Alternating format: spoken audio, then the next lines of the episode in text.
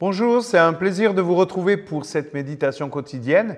Nous allons parler cette semaine d'Éhoud, comment Éhoud a pu délivrer son peuple de l'oppression de l'ennemi. Et aujourd'hui, nous allons parler de l'épée qu'il a fabriquée. Et le Nouveau Testament nous parle de l'épée de la parole.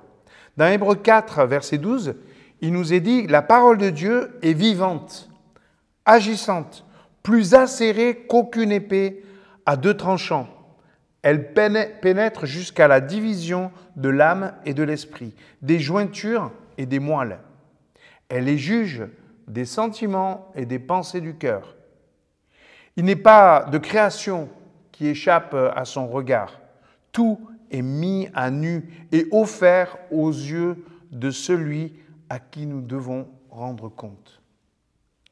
La parole de Dieu n'est pas simplement un livre, elle est beaucoup plus que ça elle est une personne. Il ne suffit pas de connaître la parole, mais il faut aussi l'utiliser. Elle est agissante.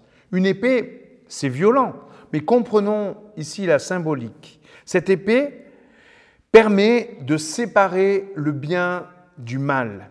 Alors que nous vivons dans la confusion, la parole de Dieu vient clarifier, elle vient ordonner, elle vient mesurer nos intentions, nos émotions. Ça fait parfois mal, mais ça peut faire du bien exactement comme une opération chirurgicale. Pourquoi il est si important de savoir la manier? Parce qu'il ne s'agit pas simplement de se l'approprier, mais aussi d'être transformé par elle. Elle ne sert pas à juger les autres, mais elle veut inspirer nos relations et nos actions. Il s'agit bien de la parole de Dieu et non de la mienne. Et pourtant, elle est comme une épée.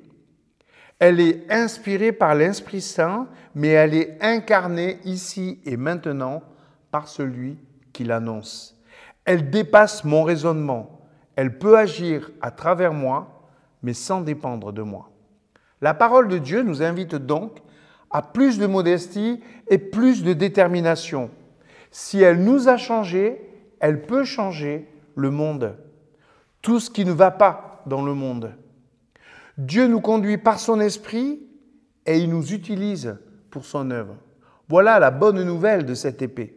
Se laisser transformer, apprendre à la manier avec agilité, faire confiance à sa puissance inhérente, la parole de Dieu va motiver la vie des disciples parce qu'elle est puissante, parce qu'elle donne du sens à leur vie, mais aussi à la vie de tout humain. Elle permet à chacun de retrouver la confiance, de retrouver l'espérance, mais surtout l'amour perdu. Cette épée traverse nos cœurs, mais aussi tous les murs qui nous divisent.